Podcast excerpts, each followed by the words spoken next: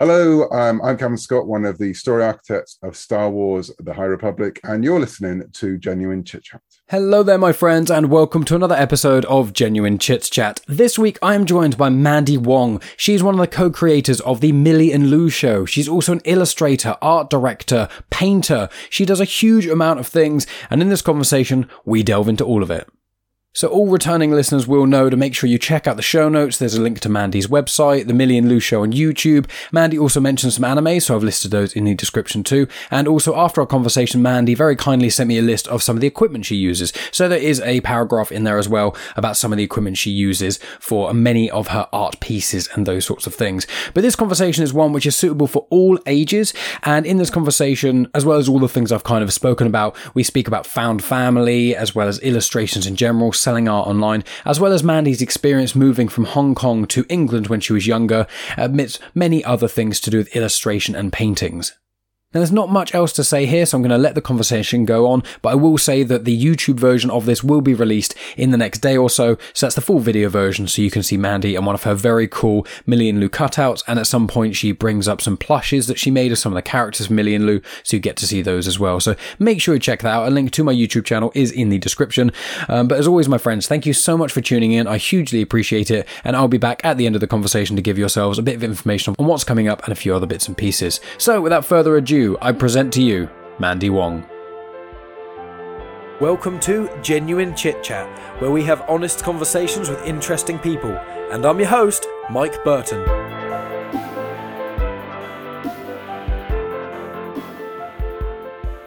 And here we are. I am here today with an individual who has got so many names that, like, as in so many like titles and things that she's involved with. I'm just going to list them out for you because it's Mandy Wong, but she she didn't want to list them all, so I'm going to do it for her. So we've got show creator, art director, character designer, illustrator, a visual developer, and also you've got another one, which is, was it visual effects? Visual effects, yeah. There we go. So you've got so many things under your belt. So thank you so much for coming on the show, and shout out to Rhea Carrigan, who uh, introduced us, which was amazing. And so your show, uh, you, you're involved in a lot of different things, uh, you know, mainly focal, focusing around illustration. So I wonder if you want to tell us about yourself and about your YouTube show and anything else you want to say as a kind of jumping off point, and then we'll go through the rest of the conversation. That's where I get stressed. Um, so... Yeah, so like it's so um yeah, Millie and Lou, which is these guys at the back. Um yeah, I don't know, obviously not many people have probably seen it, but it's the fifteen episodes that you can watch on YouTube for free. Um it's been created by me and my husband. Rory Cook is my husband. Um he didn't want to chat.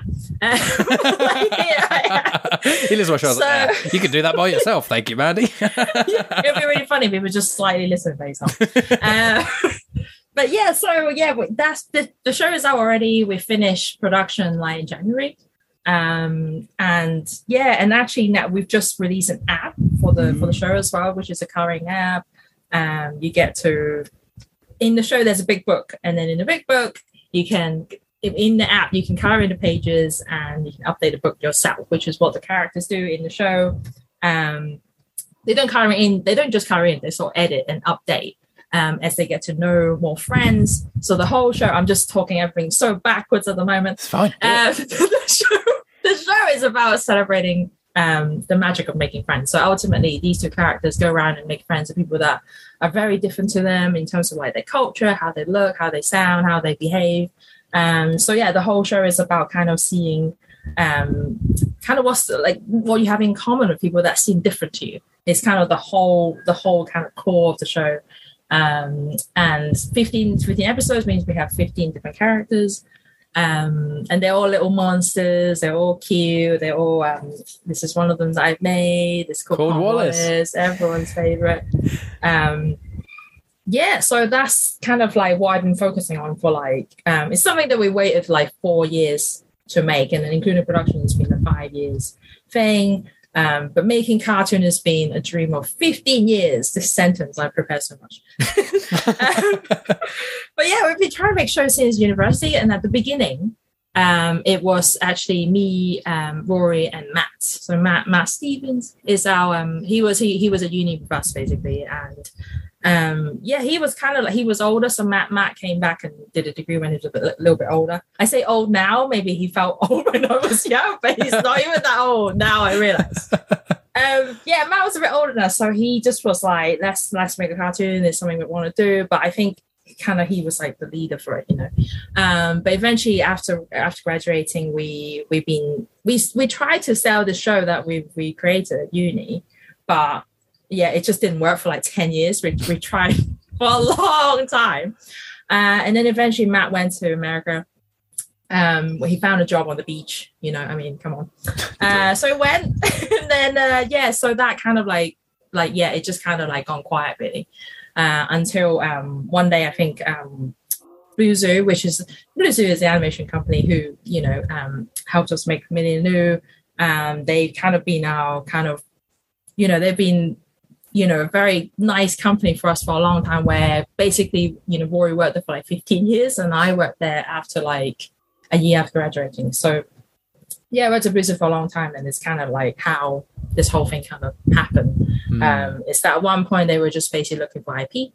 Mm. Um, so yeah, so we pitched, pitched Menu um, to them and then, um, yeah, yeah. And that kind of, I feel like I'm just going on and on. Like, I feel like you should I was just waiting. I was waiting for you to finish the sentence. So every time you finish a sentence, you start a new one. So I was, I was like, I'll wait for her to just come to a stop when she's ready, and then I'll, I'll jump on in. I don't want to interrupt.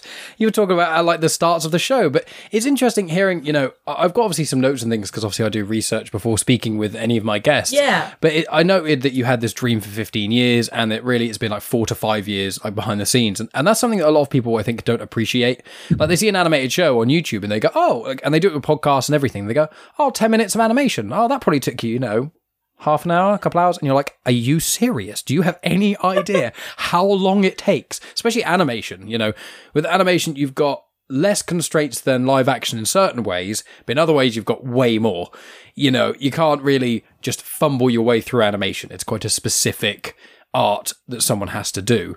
And so I think it's really, I think in recent years, animation has started to get a bit more, uh, sort of respect behind it, because like, you know, in the nineties and things where we had kind of the the where anime became more popular in Europe and in more of the Western world, you had shows like Dragon Ball Z and Pokemon, things like that come over.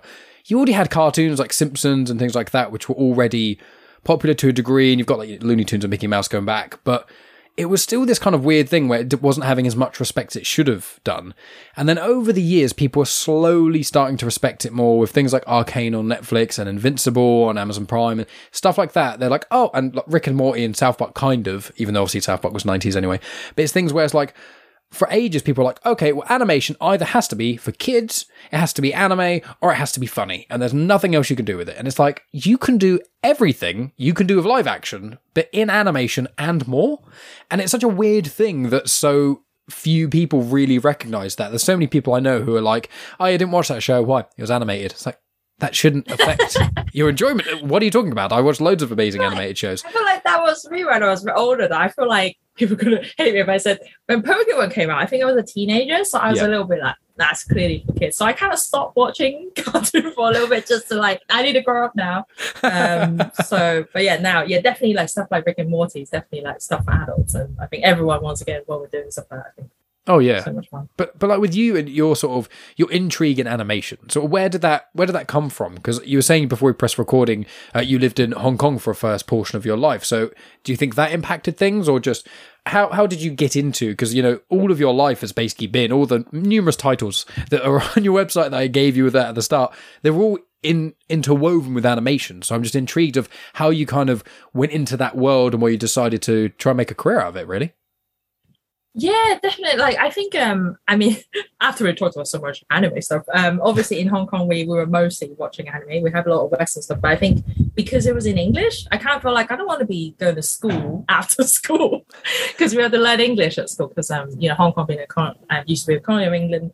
Hmm. Um, so I just was like, I don't wanna, I just want to watch stuff that dubbed, basically. So we had a lot of like cool stuff. I think when I was a kid, um, the, my favorite thing was like stuff like Sailor Moon. Mm. So Sailor Moon, Power Rangers, um, Doraemon. I love Doraemon, and Doraemon was still there were still comics coming out um, while it was also on T V. So just really cool.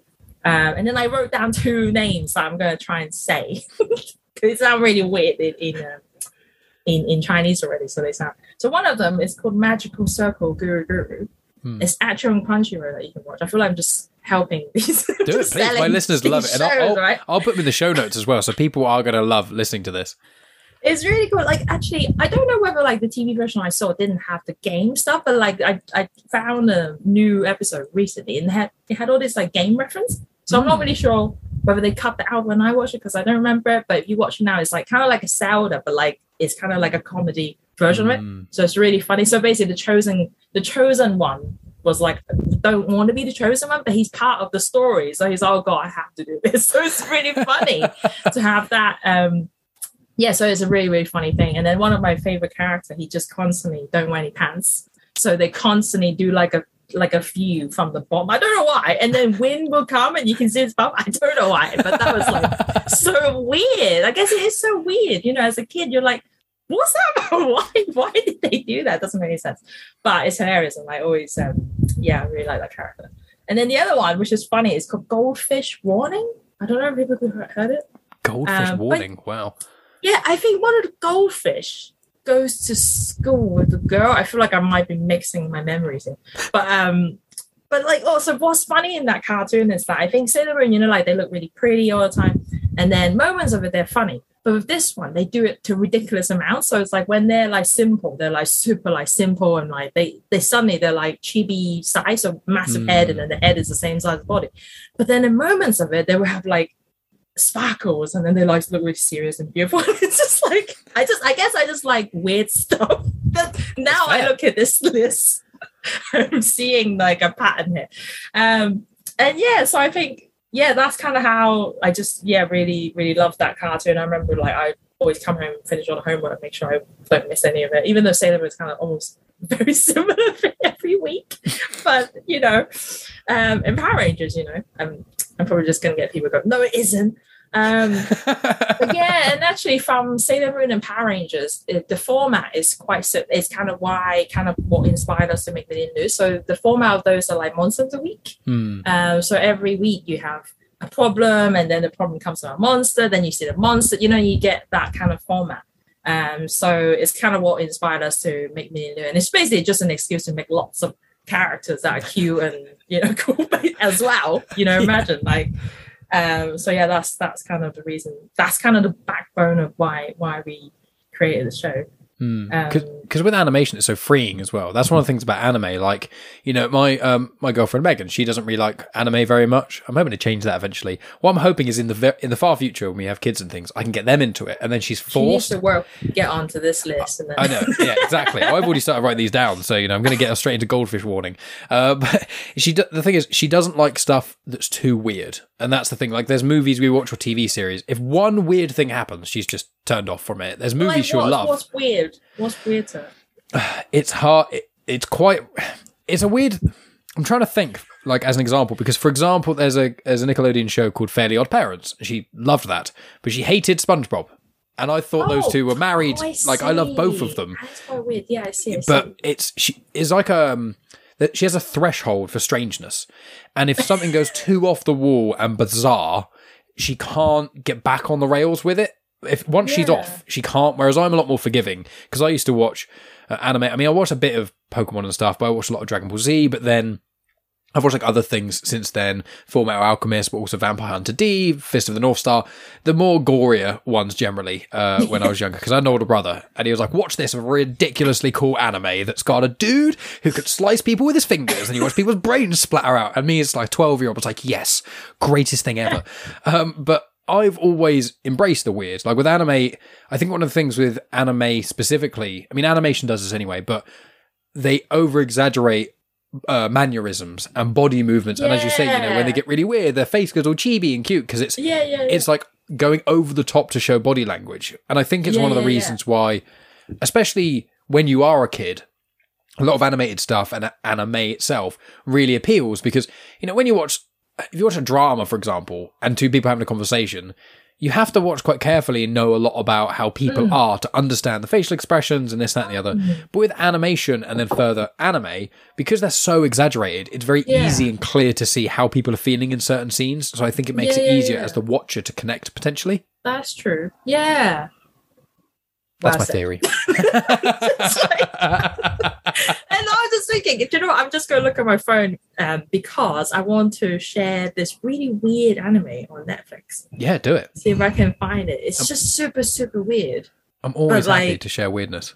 You might, yeah, like it. I see if I can find it. If I can find it. It's like a little boy who's mm. like trying to be like a samurai.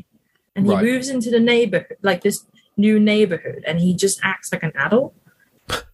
It just sounds. I might have to just send it to you later, like, and then I might not find it. That's fine. You can. I'll put it in the show notes. I'll put it along with yeah. the other two I've got written down as well. It's not. It's, it's easy. I mean, I have only seen watched like two episodes of it. So you're going to recommend this to people, and people are going to watch it. And episode three, it's going to tank. People are going to be like, "This is the worst show ever." The first one's rubbish, but it's but it is the idea of it, isn't it? It's just such a. I think, I don't think we would do it. I think it's only. I think what's so good about Japan, but they don't really worry about things mm. too much, and they sort of just like do it. And and I think that's why you have you have so many like interesting content because because I'm pretty sure if I pitch that, people are like, no, don't do that. Whereas in Japan, it's oh my god, that's different. Um, it's true, isn't it? So yeah, yeah. I but you never know. Agree. You don't no, know, people exactly. could watch me and Lou and be like, make weird stuff. Yeah, I mean, to be fair, I mean, you've got, I mean, the first episode uh, is obviously of Cornwallis, who is a unicorn who eats clovers and then gets magic powers that he can kind of regrow things, basically create things, regrow things with his magic clover power from his horn. And it's yes. such an off-the-wall thing, but that's not even... That's not even the central point of the episode. That's like that's a part of the episode, but that's not even the main through line. So I was watching it. I was like, this is weird, but really cool. And I watched um, the following episode. I think it was Naru Naru, and he's been like asleep for fifty years. I was yeah, like, he's Naru, like, and he Naru, looks at the stars, yeah. and he's like, how long has it been? And he's like, oh, I've it's, fifty, it's been fifty years. Ha, I overslept again. And you're like, whoa, oversleeping by fifty years. The dream. I wish... It's annoying. I'm not annoying. Sorry. It's like I obviously we only have so much time to tell yeah. a story. So there's so I'm always going into meetings and go, can I have like random stuff? Definitely, probably, totally. I, I can see now on my list that I'm just just want the weird moments that doesn't really mean anything, just to like make ourselves laugh. Um, but my poor team has to take me seriously. They're like reading. Mandy Wong, you want him to go under the table and knock the table over and things fall off. Like just not part of the story, just because I think it'd be funny. Um, so and I'm like, it's okay. Don't take me seriously. I just get into this mode of writing stuff. Uh, but they do try very hard. So our, um, my friend who's who was our uh, storyboard supervisor. It's called Catherine. Um, so she, yeah, she she would try and put it in, and I oh I appreciate it so much because she's like, right, I'm, I'm listening, I'm gonna try it, and then it's why you get those moments in other episodes where Cornwallis rolled into the, sh- the shots and yeah. like for no reason he just does it just because I keep saying it. I'm like, wouldn't it be nice if he just rolled into shot like all the time? Um, so yeah, the manager get get those in. So yeah. No, it's a lot.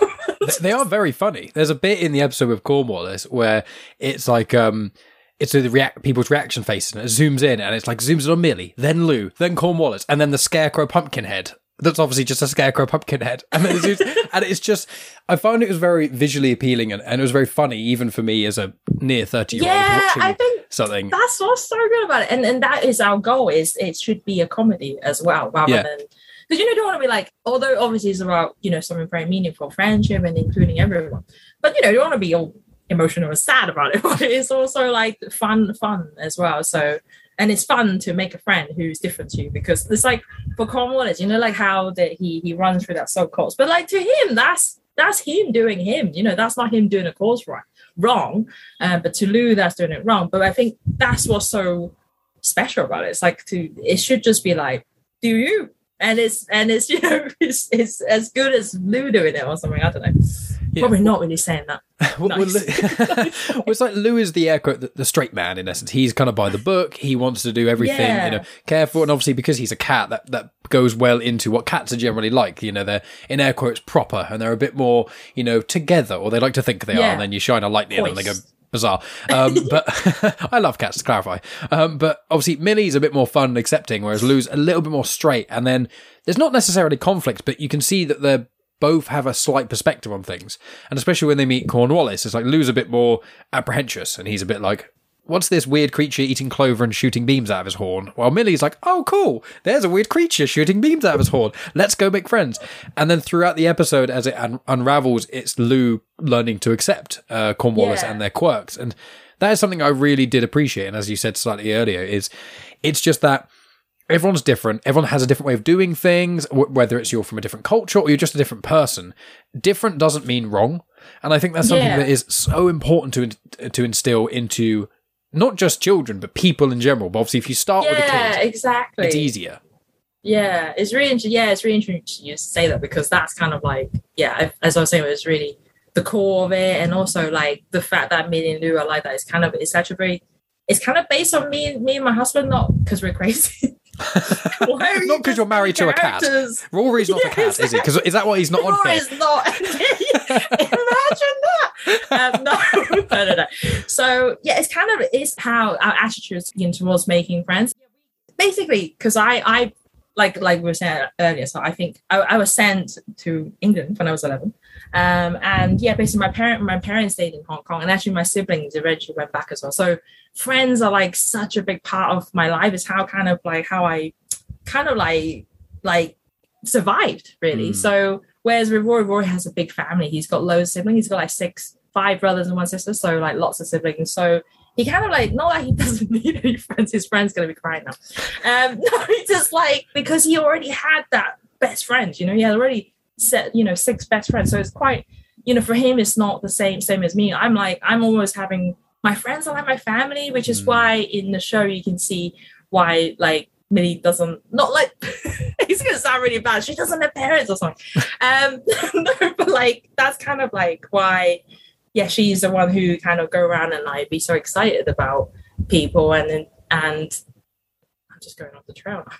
I mean, it's, it, it's fine. You're talking about found family, basically, and the importance yeah, of that. Yeah, ex- exactly, exactly. Yeah, so that's kind of why, the, that's how the show sets up. And whereas like with Lou, it's like, I've already got one best friend. But eventually, you know, Lou, Lou does realise there's, you know, there's such value in like getting to know people and learn, you know, learn from them. So yeah, eventually he does like people. It's, the, it's not like he just wipes them off. Actually, I hate them. Um, but yeah, I guess I guess it's just it's just life, isn't it? You just don't have. I guess you just almost don't have as much time, right, to like keep in touch with everyone. Um, yeah, and you got different. But, like I've got I've got several friends. I have got three brothers, but one of them is a brother of mine because my blood brother uh, married someone who's now my sister-in-law, and it's her brother. So he's a brother-in-law. And then my two brothers, one of them is seventeen years older than me, and the other one's like twenty years older than me. Uh, so they're, they're brothers. They're my dad's sons, but they're not my mum's. So my dad was married, had kids. They split up, and then dad got with my mum and then had me. So I never grew up with brothers in the house, but they were a part of my life, but I'd see them occasionally. Uh, when I was in sort of a kid, one of them lived quite far away and the other one lived closer but couldn't drive. So it was just a little, there's a period of time I didn't see them both as much. Right. Uh, and then as I became an adult, I did. But growing up, I was, yeah. I had a very similar upbringing to an only child. So more so, mm. well, I didn't have loads of kids and people around me. I had to kind of entertain yeah, yeah. myself. And then I made friends from there. And yeah, when yeah. I made those friends, that's what, what like, I'm more similar to you in that regard, where I don't have yeah, necessarily. Yeah. Now I'm older and I've got nieces and nephews and things. Yeah, it's yeah, slightly yeah. different, but I it's found family was yeah. really important for me and spending time with these people. So I completely understand that, and I think it's yeah. also it's something that I think is really undervalued a lot of the time. You know, there's always people being about, you know, you have to be um, loyal to your family and all this stuff. And it doesn't matter how horrible they are, you have to be. And it's like, no, I, I think there's, you can be more forgiving with certain members of your family. But if you've got a family member and they're just being awful to you, you don't have to keep them in your life for the sake of it. You know, it's, you, and it's the same with friends. If you've got a friend who you're seeing all the time, there's, you can keep seeing them as much as you want. It, it's one of those things. It should just be about your own choice. And I think with Millie yeah. and Lou, it really shows like, just let people do what they do. And spend a lot of time with your friends and kind of try out new things. And when you do that, you often find that these new experiences, even if it's not something you're going to be doing every day, they still mm. add something to your life. Yeah.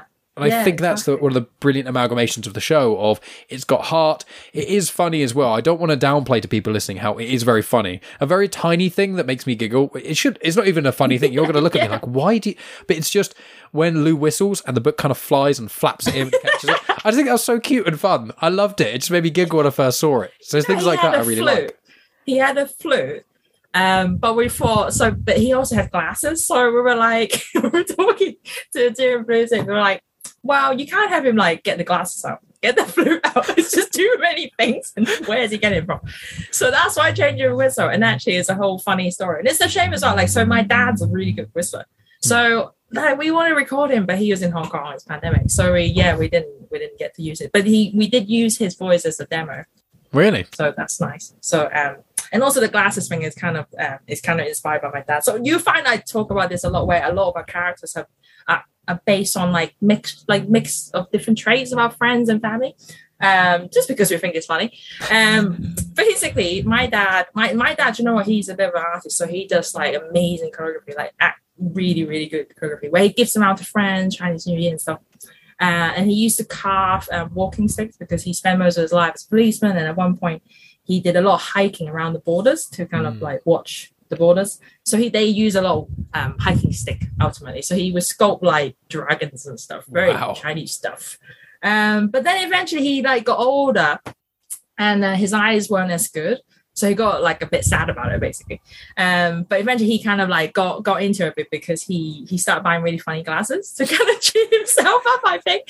And so I just thought it was really funny. So I, I used to go back once a year. Um, at the moment, it's stuck. With pandemic, but um yeah I used to go about once a year, and then and then yeah so one year turn up and he just had all these fun glasses, um but you know what he just thought you know what I just have to you know you just have to get on, um and it's why we we put that on Lou, just because um I guess it's I guess it's really nice for our family to see a piece of themselves in our work as well, because I mean they've been waiting around for a long time for us to do something, right? So yes, that's kind of um, why Lou has the glasses, but lost the flute. That's, it's always fun hearing little tidbits of why things happen in shows the way they are and who they're inspired by, and like the yeah. way the people around you directly and indirectly influence you in, yeah, in lots of little exactly. ways and things. Yeah, and I want to ask, sort of with your um. Obviously, you said that when you were younger, you liked a lot of anime, and animation then kind of came from there. But, you know, what people may not know about you, and I'm going to encourage them to go to your website, um, you know, mandy wong dot co dot u k. Link could be in the description, because you've got some incredible artwork on there. And I was going to ask, you. the note I've got is, how do you know? How do you name your paintings except the Donuticorn, which yeah, is fairly so... obvious as to why that's called a Donuticorn. So yeah. I wonder if you could talk just about your painting. Like, did you used to doodle in school? What kind of made you like sell your art? Because that's quite a your art is amazing and it deserves to be sold. I especially love Legend of Zelda one and the Stranger Things ones. They're incredible. Um, I'll be saving up to buy them at some point. But with um, with like, how did it all come about? Really, I'm really intrigued by that. Yeah, I think, you know, I, in my family, like, um, people always draw on stuff, but they've not taken the career because um, it's very traditional, you know, um, Chinese family. They just, like, don't draw, you're going to, you know, starve and stuff. So, so, but they, I think they love it. They secretly love it. So I think, you know, when we sit in a restaurant and the, the back of a receipt or uh, order form thing, you know, my, my, My uncle would be like trying to draw a cat. Oh, do you know how to draw a cat? Do you know how to draw a tiger? I don't know why it's all tiger cats and stuff. Maybe that's why I got some cat stuff in my show. Um, so yeah, it was this whole thing. And my dad would like always trying to finish my artwork for school. I don't know why, because I, I don't think he needed to. He just wanted to. Um, yeah, so they've always like made stuff. So yeah, so I guess naturally I was always drawing, and um, and me and my sister used to like uh, make comics and.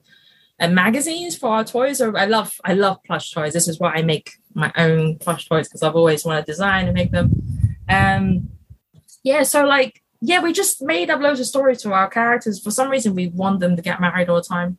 Like Tweety has to get married to Garfield. I think it was like my favorite toy and my sister's favorite toy.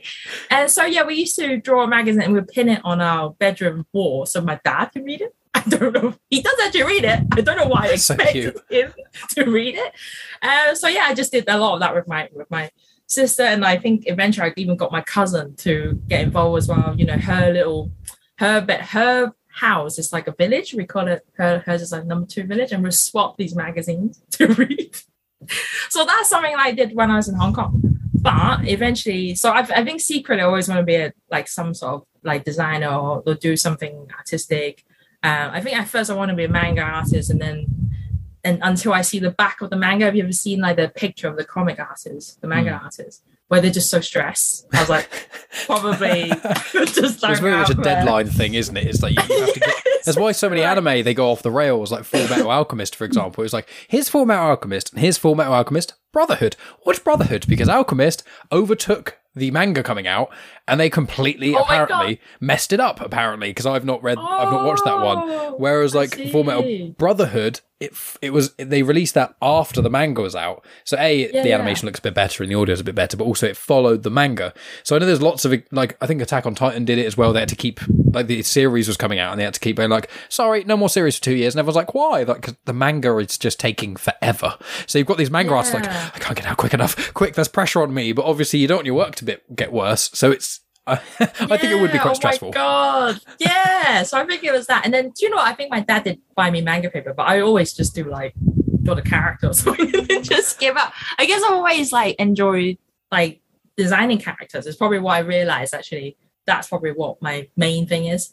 Um, but yeah, so eventually, then then suddenly I was sent to Hong Kong, uh, to to the U K, um, where and at that point I actually couldn't speak any English, so. I kind of, so basically, I, I was thinking about your question the other day. So I think, like, really, I think I I really held on to drawing is because it's the the way, it's the only way that I can communicate with people, one hundred percent. Like, it's a universal language. I didn't have to, you know, people didn't have to know Chinese. I didn't learn English.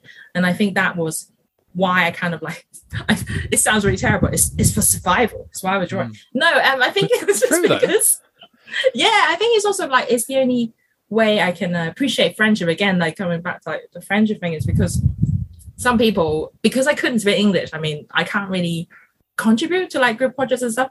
So, but some people were very, they they saw that I could draw, so they were like, well, you can do all the pictures. So it was this whole thing. I think, I think it's just that moment of like realizing, you know, and that whole thing where people, so you are different, you can't speak the language, but there's something you can do um, well, and I think it's why I kept going with with drawing. And I and I I think I started this whole thing is drawing people, because I can hardly sometimes I mean I can't it's a shame I can't remember all their names, probably because my English was so basic at the time. So I think I just would draw them. So I draw I actually started this whole thing where I just draw people alike. So I do little portraits, and then at the end of the year I would, so I keep fiddling with this is because I want to hear my own voice, so I don't speak too loud. That's completely fine. You don't need to apologise like for, for changing. Posing it, the whole time. I, mean, I scratch my nose and itch my and touch my hair all the time, and only when editing my podcast I'm like, I touch my hair a lot, or my beard. I, find yeah, I, I do this quite a lot. Mm. I'm listening. I'm listening. I'm, I'm, listening. My, I'm sorry. Carry on. Um, yeah, so yeah, so I started drawing. I, I just keep, you know, I still do it now. I do it now. I actually do it well, like you were saying about like, oh, you know, being, you know, having like chosen families on. I think even like when I changed job massive, so halfway through my career, I changed to visual effects. Um, and yeah, I'm like this weird animation person. Now it's more common people do both. Um, but at the time, I think it was a bit like, oh, what's going on? Um, yeah, so I think it was very similar as well. I think I was like this odd person who had toys on my desk. I'm sure everyone does now, but at the time wasn't. Um, yeah, so I think it's, yes, yeah, like that similar thing. And I and then I, you know, I got into this mode of drawing people at work as well. I guess it doesn't really leave you, this whole thing you've always done to appreciate. It's, it's to appreciate people's friendship. Like, thanks for being nice to me. Here's a drawing of you.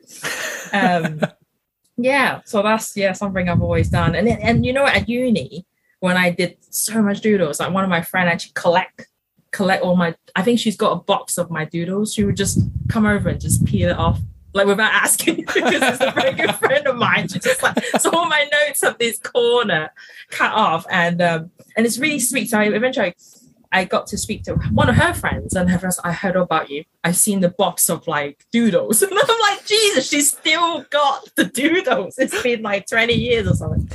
Um, So yeah, sorry, I kind of kind of gone off the. I yeah, don't know. That's I the point. Can't remember what the question no, was. That's the point of the podcast. That's part of the fun. I'm here to keep things on the rails. You can go off on a thousand tangents. It's my job as the host to try and keep things vaguely on the rails. So don't worry but about yeah. it. It's not a problem. But I, mean, I would just basically try and say how drawing is something that, like, I it's it's one of my language. Like mm. apart from English and Chinese, I think drawing has always been a very important language for me. That I think yeah, it's it's yeah, it's why I think it's why I end up end up doing it. I've been very privileged to be able to do a little bit of that.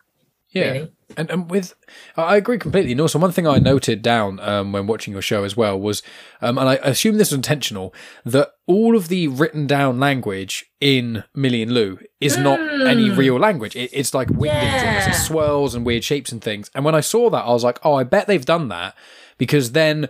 A, audio-wise, you can dub different actors on, on it without having mm-hmm, to change things, mm-hmm. but also anyone who either can't read or can't read that language doesn't feel like they're losing anything. It's more about... Yeah, exactly. It's just, there is it's writing on this page, out. But it doesn't matter what the writing actually is. That's not important. It's just you can yeah. see there's writing in a picture. So I, I noticed that part, and I, I want to... like linking in with what you've been saying now, I think that that's a really important thing where you don't need the words to make the visuals work.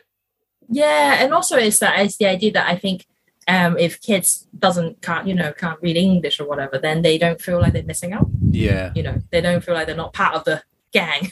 So yeah, I think it really works. Yeah, I completely agree. And so I wanted to ask with your paintings and things. I mean, is it hearing about you? Oh yeah, you were asking about my paintings. That's, that's what fine. It was. It's part of the fun. Part of the fun dotting around here. Um, but one of the things you mentioned, I'm going to show you. Megan actually, um, Megan is a much better artist than I am. I'm good at graphic design. I'm not very good at drawing and things. My hands just don't seem to work how I want them to.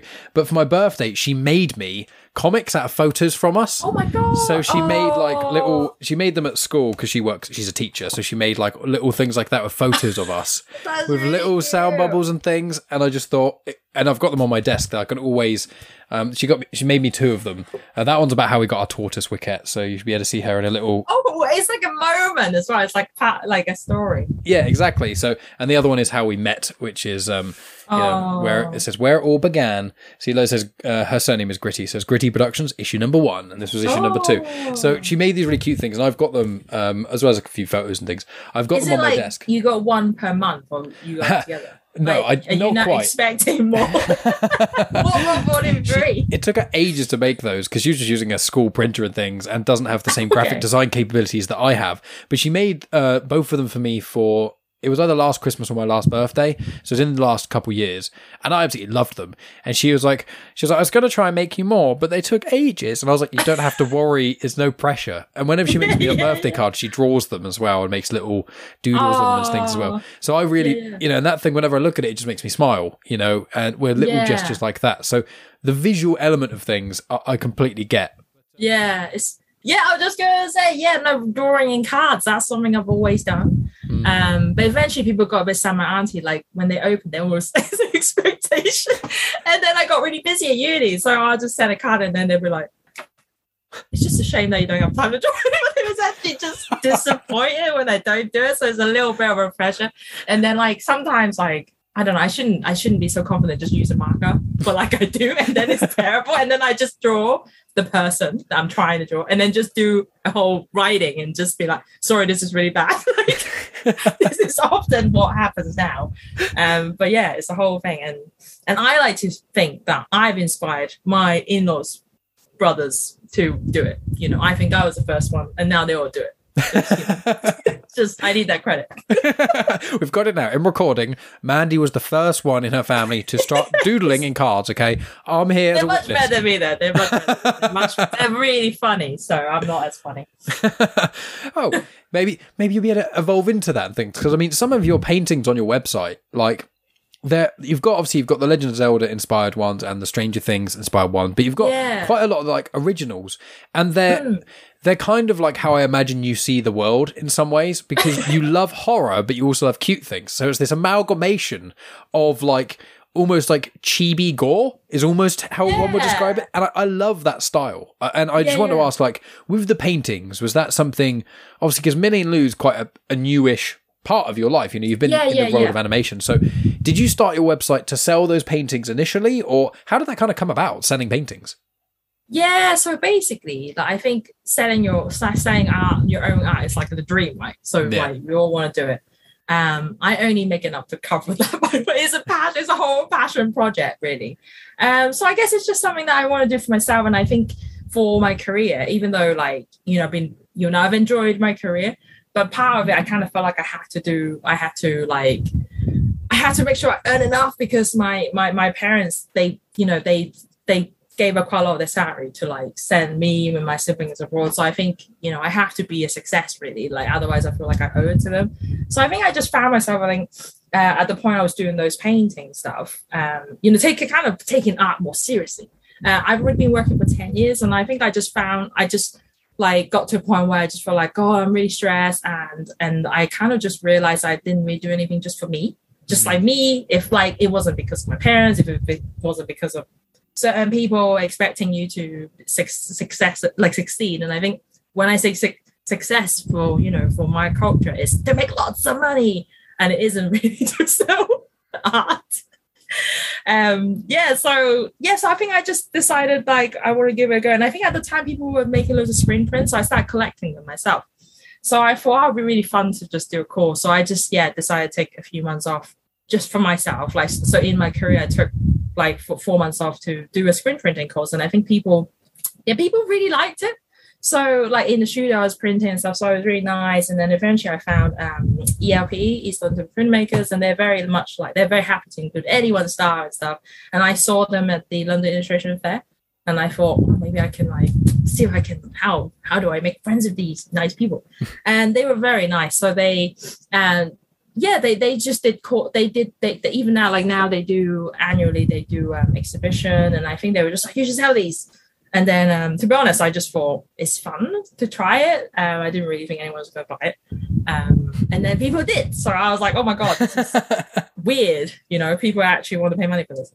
Um, so, yeah, so I kind of just carried on until pandemic. And then, you know, everything stopped during pandemic. So I kind of stopped a bit. Um, but I'm hoping that I will make one more this year. Um, so I'm currently on another world break. So that's one of the, one of the things I want to try and uh, want to want to do. do another piece, because the pieces that you saw which are original, it's kind of like a series, it's a series of kind of like my journey from the point I came to the U K and kind of like kind of evolving as a as an adult. And like um the last piece I did, I think I think it was Celebration Dance. I love how I was like I have to remember my own uh the naming of this stuff. Um yeah so that naming is kind of more and like yeah you were t- sorry you were asking about how I named the stuff. Is It's kind of like all the stuff is, you know, it's deep stuff, but I always think it's too, you know, it's the whole thing. I don't like to get too, um, you know, emotional about things, because, you know, everything, you know, there's always happy and there's always, you know, sad and emotional. So I think I just always like kind of like a bit of comedy in it. So I want to basically make myself laugh, which is why Celebration Dance kind of came from like, actually my brother-in-law. He just does this like dance thing when he comes into the room. He'll just like just sit down just to kind of like cheer you up or something. So I think it came from him, to be honest. It came from like he started doing it, and I think I started doing it a little bit. So I just always think I was Celebration Dance, and and this didn't get into the show, but I thought it was really cool when the show ends. Millie does the Celebration Dance. And everyone else is like, no, because you're going to take up time for no reason once again. So I actually drew it, the dance moves in the pitch Bible, but um, yeah, didn't didn't get it. Um, so yeah, I think Celebration Dance always been in my head. So again, it's like a, it's a silly thing, but I kind of like, it's kind of how I always mix things. It's like, I guess it's like full life, right? You, you have sad stuff, like I mean it was sad to like have to leave my family to come in, but like I wouldn't have I wouldn't be doing this if if my parents didn't you know didn't do that whole thing. And it was really hard for them, but I think they just they just knew there'd be more opportunity if I if I didn't didn't, didn't stay in Hong Kong, because it's just so competitive. You know, you get a class for forty-five children, whereas here it'd be like fifteen or twenty. You know what I mean? The attention mm. you can give to each child is just so much more here. Uh, and the education in the U K is all about um getting you to be who you want to be, rather than mm. trying to fit into a system basically. And mm. when you fall out of a system, it's really hard to kind of get back in, whereas um yeah here's yeah couldn't couldn't um, be happy. And I think yeah. so yeah the prints is all, all kind of about my journey, how I kind of I don't like to use the word survive, because it sounds a bit like I was you know I wasn't like suffering. Just you know how I you know how I how I've been, I guess. But how you express yourself is what is coming off yeah. this. Like you express yourself in your art, and you know you in Millie and Lou you express yourself in those ways as well. Obviously that's more of a collaborative project, but the paintings yeah. and things is you literally just blank canvas. You can draw anything you want. It can mean whatever you yeah. want, you know, and I'm sure when a lot of people see them at the exhibitions or when they buy them, they interpret your paintings differently to how you were thinking yeah. about them when you do it. But that doesn't lessen yours or their interpretations of those things. It, it's one of the beauties of art and the visual medium is you can come across the same general message, but people can interpret the uh, the independent details sort of in their own way. And I wanted to yeah. ask with... Uh, with your paintings and things, do you prefer to do things digitally? Do you prefer like pen on yeah. paper? Like what's your kind of, what do you like to do when you actually create a painting? Do you know, I've, I've, I've definitely like paper because I so, think, so you know, do I, as a I've got kid, my notebook. But like as a kid, you know, I don't know, there's just something nice about, I mean, look, like, don't take me to an art shop, you know what I mean? Just buy all the pens I do not need. Um, it's just something nice about having physical stuff in front of you. And like, I mean, the the, the, the favorite thing I like is brush. Uh, br- like, I mean, I, I use actual brush and I also use like scientific brush just because of how like, just how nice it feels really nice on and flowy. Paper. Yeah, exactly. And just as much more like organic and less sort of rigid. So I kind of, that's like my whole thing. I think it's probably due to laziness as well because, like, you know what I mean? It's just it's just a lot of effort to make stuff neat. So over time, that's my style. Um, it, it's really, and actually, that's definitely true where the first show I was trying to make with my friend. So my friend loves neat artwork because he he loves, um, what's the word? Tango, I think. Hmm. And the artwork is, like, really neat. Like, like, the outline is very perfect and stuff. So he would spend ages finessing it. He would, like, redraw all my stuff because he thinks it was too, he thought it was too scruffy. Probably was scruffy. You know, that was years ago, not, you know. um, just to point out that my friend isn't, like, crazy. Um, yeah, so, like, and I was like, oh, my God, I can't, I can't. Why are you doing this? Because to me, it's like the story is there. The meanings are there. The characters are there. It doesn't have to be super crazy. Like I just, I just, I just thought, yeah, that's that's not where I should spend my time. I rather spend my time making more things, making, yeah, creating more rather than finessing. Um, however, I do love digital painting because, I mean, come on, you've got all the colors in front of you. You don't have to mix, you don't have to clean. You can just sit on the sofa and you can do it. I mean, it's is magic, really, isn't mm. it? So, so yeah, so I do like I also do every now and then I get into like hours of like digital painting. Um, because it's just, yeah, it's just incredible what you can do. You know, you can do lighting so easily, whereas, you know, traditionally you probably have to do a color study. I mean, you do it in digital as well, but it's just much quicker, right? You can just, just really quickly, and it's just less paper. Like I remember the first piece I did, I did, obviously I did it all on paper. So it's just the amount of like redo, fixing and then scanning and then cleaning. So it's a lot, a lot, a lot of process to it. Um, because eventually they get turned into screen prints. So I do have to get it, get it scanned and get it like um, prepared for, you know, to make all the all the uh, all the negatives. I hope that's the right word. Um, yeah, so yeah, so yeah, I, I like paper for like sketching and first mm. ideas, but I think you can't beat digital. And I think if you if anyone was doing it as a career, I think I mean it's just people would pr- expect to work digitally now anyway. Yeah. So I think it would be quite a something out of like necessity you have before would like have to do it. Um, but yeah, no, I do kind of, I can, yeah, I like both really. But um, in terms of colorful paintings, I think probably digital just because it's, yeah, just it's convenient. It sounds really lazy as an artist now just because, oh, you know, because it's easy. I mean, it makes sense though. It's it's like with typing, you know, I, I find like I, whenever I do any of my notes for uh, this show, any of the other ones, like I'll show you something. Some of my listeners have seen this before of, and they look in horror. So my notes obviously here that I've shown you, this is, you know, the mm. questions I've been asking you and things like that, that obviously I sent you beforehand. But I've got my other show, Star Wars Comics and Canon. I go through Star Wars comics. So look how tiny I write. Oh, and it's all annotated. So it's all different colors and things. And I put little notes. And what I like about on paper is the freedom. Yeah. Even when you've got yeah. a software that allows you to do in air quotes yeah, everything yeah, yeah, yeah, yeah, yeah. It, with a pen I can literally go over every letter E, I can underline things, yeah. I can do I can write in a different color, just completely a diagonal angle over everything, and it's fine. And when I'm writing notes for things or I'm, I'm trying to do stuff yeah. for, for my own mind, written is better for me because I I'll write a sentence and I'll be like, no, I want to change that bit, and but I don't want to change it in a way of remove that word and put a new one in. I want to tweak lots of different things, and yeah. the way my, my mind works is It's almost, I've, I've described the inside of my brain as like a million sticky notes. There's just post-it notes everywhere about everything. So I just walk into a room and I've got random trivia facts about certain things because you're just pulling like post-it notes off the wall about animals. Yeah, and there's yeah. more behind it. But when I'm, you know, speaking to someone, when I'm, if I want to convey a lot of text or obviously email and things like that, yeah, it is cleaner, it is neater. When you know exactly yeah, yeah, yeah. what you're doing, digital's fine. Yeah, but when I find it, like yeah. experimenting and trying to figure out kind of what yeah, you're doing, yeah, exactly. I think paper's better for me. Yeah, definitely. I also like the idea that um, this, you're always moving things around. Say like if I was on my Cintiq on my computer, then you're moving windows around and it mm. feels very sort of structured. It feels very structured. So you don't feel, you feel like you're working. And I feel like when you're at the beginning of creating something, I think you can't feel like you're working. You have to like, I often, what I do, if I was doing a screen print, I actually would clear my whole table. I could get, I have quite a big wooden table type situation.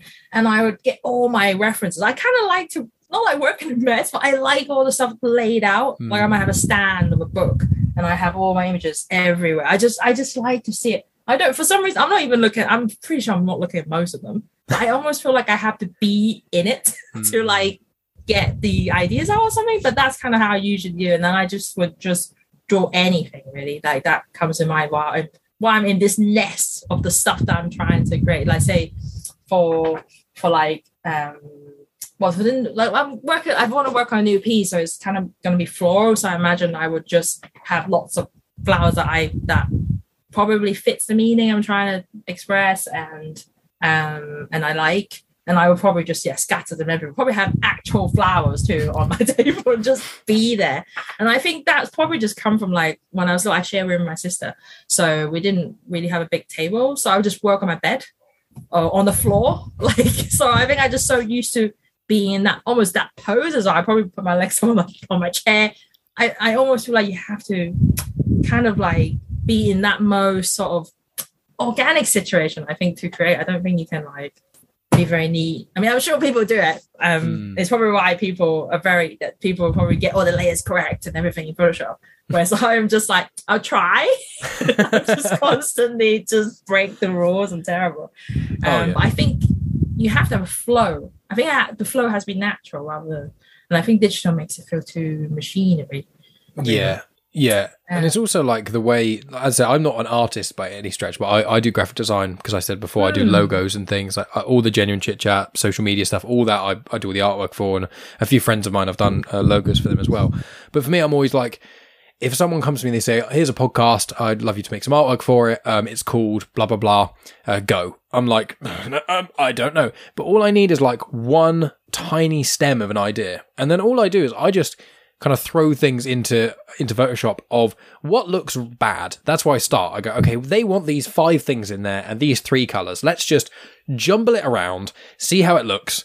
And then, okay, that looks awful. So does that. Wait, but that bit doesn't look too bad. And I tweak and tweak and tweak. And eventually it's almost a process of elimination of what not to do. And that's how I kind oh, of make my artwork. Oh, interesting. So, but obviously I don't, that's from a graphic design point of view. And that's normally, you know, I don't create like the, some of the things I use necessarily. I use royalty free images, or they the people who want me to do stuff, they've already got something created, things like that. And obviously a lot of it's text based when it's logos and things, but it's kind of, even I've done I've dabbled very much in, in drawing and a few bits and pieces, but it's always like the first time my pen goes to paper and starts to doodle something, it is terrible because it's, and then I look at that and go, that's awful because of X Y Z. Well, now when I start the next one, I know what not to do. So I thought, even yeah. in another world, if I was an artist, I'd use paper to draw and make all the errors, and then I think I'd go to digital on the final product because I kind yeah. of know what I'm doing a bit more. Yeah, yeah, okay. Digital's not as it, you can in theory do more because you can like undo, you can press just the undo button yeah. and just, but I do feel it is, as you say, kind of less flowy. It feels more mechanical yeah. and very rigid. I think it's very much, I think when you can undo, you're not as thoughtful with mm. your drawing really, because you're just, you know, you can really do it, so you're not even memorizing it, where sometimes, like you were saying, you, you've got all your sketches out, it's there, you haven't undone any of it, and sometimes actually you come back to, actually it's pretty good. Yeah. But in the moment, because you're expecting yourself to be like amazing, and then you're not, and then, but like yeah, there's really, I think that's that's really good. And I think I wasn't saying the first sketches I did are good as well. I mean, they're just like ideas. Like you said, they're just your ideas, your first ideas, your, your you know, version ten or whatever. And yeah, like I was saying, it's just good to keep all of those versions rather than when you undo and do and do, you actually lost all the thoughts you have actually in digital. Mm. So I would, yeah, sketching is always paper. Yeah, I agree. It's, it's the way to go. But I I envy people who sketch digital well, though. I'm like, they're, they're using it like actual paper. I wish I I've got that skill, but I don't know. Just, yeah, I think it's undo. Maybe maybe I should change the preference. You can't undo. And just block it. it yeah, exactly. Um, but with drawings, I do, you do lose them. That's the problem. Mm, like I probably yeah. start drawing. I probably like on my like you know your notepad. I probably start drawing already, like notes and then drawing and drawing. And I, I remember there's really good drawing in random notebook that I don't. Do you know what I mean? So it's a bit annoying. So I can imagine. But then, tidier. but then sometimes people can save a really cool image somewhere on your computer, and you're like, I have no idea what I called it. That I don't know where true. I put it. Probably in my download folder.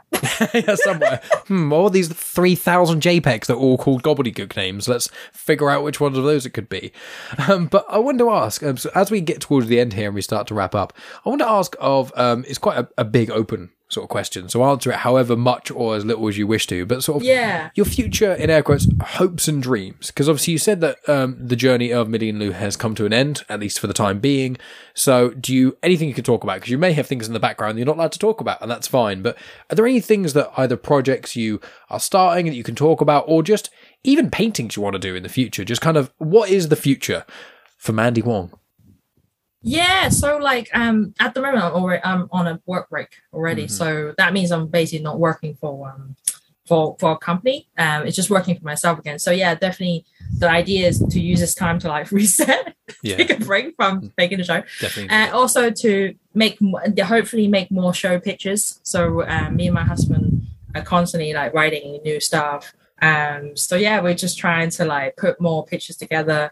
Um, probably explore different different age groups because we want to tell sort of deeper stories, because I think me and Lou probably have the mi- mileage to tell a lot of stories in, in that age group already. So we feel like let's do something for like more grown up. Uh, and especially like the whole cute and horror thing is the, it's kind of really like, although I do love horror movies myself, but like the, you know, like the gory stuff, I'm like, no, I'm not such a gory fan. Like I'm more like more ghosts and stuff. Cause I, cause they're almost like, folk lore stories to me. Mm. Uh, so it's kind of me and my husband, really. So he's a huge love exploding head stuff. Uh, so it's kind of why we've always worked together, because I think there's such um, beauty about it, because it's like Gremlin. I think mm. that it's me and me and my, like he's huge, huge Gremlins fans, but I've always liked it too. But that, it's got both, right? Oh, yeah. So that's probably why, you know, because we're from that genre, like that time. So we both love stuff like that. So yeah, so we're gonna make stuff for um, older audience, and and we obviously hope to make more Mandy and Lou, mm-hmm. um, because you know it's probably the best thing we've done. Um, hopefully, people will want to make more of us. Um, yeah, so um, we need to start thinking about yeah, what would season two be really? Mm-hmm. Um, how different would it be, and and. Um, and some of the ca- and some of the characters we wanted to make, we never. It's not in season two because obviously we only have fifteen. We have to be very careful of like who we pick. So a lot of the characters and a lot of the environments that we want to explore. Like I, I want an autumn episode, but you know, falling leaves probably too expensive. Uh, I want a snowy episode again, probably too expensive. Uh, I want an underwater episode. Maybe that could be the season. Each season could exactly. almost be a season, like literal seasons. Yeah, so season one could be spring like... or summer, and then season two yeah. could be autumn, then winter. That could work. Yeah, it could be. It could be. And then, um, yeah, so I want to, like, use all the characters that we didn't get to play with um, and meet. So we're doing all that. Uh, and for my personal work, I think, yeah, definitely want to finish this series. Um, but, yeah, I'm not sure how many I can do just because of the space it takes um, in my house, and I only live in, like, a flat. So, uh, yeah, over time it's just growing too big, and I need to reduce it a little bit. So that's that's the only reason that I couldn't. I don't think I can carry on doing it. And also, it's just really far away at print. Mm-hmm. Um, it takes me like almost two hours to get there. Um, but before I worked in London, so I could go after work, and now it's all remote. So mm-hmm. yeah, it's just not really. Um, yeah, it's just a bit difficult in terms of logistic, really. Um, but I think there's just something so nice about the real piece of art. Mm-hmm. Um, so hopefully, make, get one more piece out. Um, and yeah, like get um, probably put do do more of that stuff, but not screen print, which is sad because it's a real piece of art. Um, but yeah, do more of that, and then maybe probably make toys because I've I've made only Lou. I need to mm. make Millie, so that's for fun. Just like I used to. I actually started making Cornwallis, but never finished. Huh? Wow, that's incredible. I mean, it's like I, I used to. I mean, I still do like cuddly toys. I mean, I don't think I've got any in this. I've got one all the way over there. Uh, but I, I like cuddly toys. But when I was younger, when I was a kid, so when I was like eight or so, from the age of like eight to sort of fourteen, I had so many cuddly toys. I had Beanie Babies, and whenever I'd go on holiday anywhere or in, in the U K, just a new place, I'd buy a new one, go to a new oh. zoo, buy a new one. I had like, oh, yes. uh, when I got rid of them, when I became, you know, more of a teenager and then I started socializing and things more, I had this, um, it was almost like a hammock at the end of my bed, at the foot of my bed. It was just this net and it was just filled with cuddly toys and Beanie Babies and all kinds of stuff. And I had to, when I moved out, Mum was like, you You are not going to want two or three bin bags full of cuddly toys. You probably need to get rid of some of them, give them to charity or things like that. Yeah. Um, so I've kept a few. I've got I've, I've got like three or four still in the house, but I, I love cuddly toys as well and plushes. I used oh. to love a thing called Ugly Dolls. The, uh, yeah, Ugly Dolls. Oh, yeah. I don't have. Oh, I have one right. Oh, here. Do you? Because I've got. Ah, uh, cute. Because I got Kinko, C I N K O. I think uh, is a grey one with like three eyes, but one of the eyes was missing and tentacles. So I, I love oh. Ugly Cute. I love that thing. I used to love yeah. cuddly toys. So I'm sure if you made and them like, even more. And it was Happy Tree Friends as well when I was uni. Mm, yes, remember I remember that. Friends? Yeah, that. So that was a whole thing. So I guess yeah. Is why we, you know, I think it's such irony about it, isn't it? Like Gremlin, it's like, it's so cute, but it might bite you. Like I just think it's so funny. Like, the idea of that's just like, yeah. I guess it's just yeah. Well, you know what I mean? Like I, I think it's it's the whole thing about like sad things, and then it's like it's so funny, it's, but like not funny. But you know what I mean? Sometimes you you do talk about the s- things that happen to you that are actually really sad and not good, but you laugh about it. Yeah, it's kind of that idea. Oh, I do that, yeah. Like I'm... I said it better. But I mean, I know exactly what you mean. You know, it's it's a thing that, you know, all cultures do it in different ways. But I know that British people, we're, we're, our humour is quite dry. But the whole thing is like everything's a bit rubbish. But let's just make jokes about it all and be really yeah, sarcastic. That, and that's yeah. just, and it kind of makes things better. That's why all our comedians all are very dry humour, and a lot of it is talk about, you know, social commentary. And it's kind of, there's so many personas of comedians in Britain who just seem depressed, and they're not depressed necessarily, but their humour comes from seeming depressed, and that's kind of the little yeah. in joke in Britain. So I completely yeah, one hundred percent true. Agree. Yeah, yeah, yeah. Um, well, we'll wrap up here then. I mean, you've been very, very gracious with your time, and I hugely appreciate you coming on the show and talking about, you know, Millie and Lou and your paintings and everything like that. Obviously, I'll make sure people check out the links in the description, especially mandy wong dot co dot u k. Even if you've got no money, just check out some of the art there because it's incredible. You can just scroll through all of it. It's so amazing. I, I love it. Um, and obviously, Millie and Lou, although the general uh, age group is meant to be for preschoolers and young kids, it is still something that's really fun. If you have kids of any age, show them the show. It's no excuse not to. It's on YouTube. YouTube, and I'll put a link in the description, but it is a really fun, easy to watch show even as an adult, which I really like. You know, it's it's a lot of fun. So that's kind of what you want. You want to bring fun and wonder in, and I'd love to see what you do next. So is there any sort of final things you want to say uh, to the audience of any kind before we finish this call? Thanks very much for listening. Me rambling on. Whether any of it was like interesting to listen to. It was but, yeah, all interesting and all yeah. very coherent. So don't worry. Yeah. Thanks for having me. Yeah, thanks for having me. That's really fun. No problem at all. And yeah, people check out uh, mandy wong dot co dot u k. It's the best place to uh, keep up to date with all of Mandy's goings on. And hopefully in a few months' time will be more artwork. No pressure, but uh, you know, we're hoping. yeah, yeah. Thanks very much. Thank no you. problem. And that's the end of the conversation. Thank you so much for listening. As always, my friends, check out the show notes for a link to Mandy Wong's website, where you get to see some of her incredible art prints, as well as make sure you check out Millie and Lou, especially if you have any little ones. But it is actually a really fun show to check out, even as an adult. And make sure you follow Mandy Wong on Instagram at It's Mandy Wong. You get to see some of her artwork and things, and a bit more about her life. And I'm sure she would appreciate it. And obviously, if you enjoyed this conversation, make sure you message her and let her know.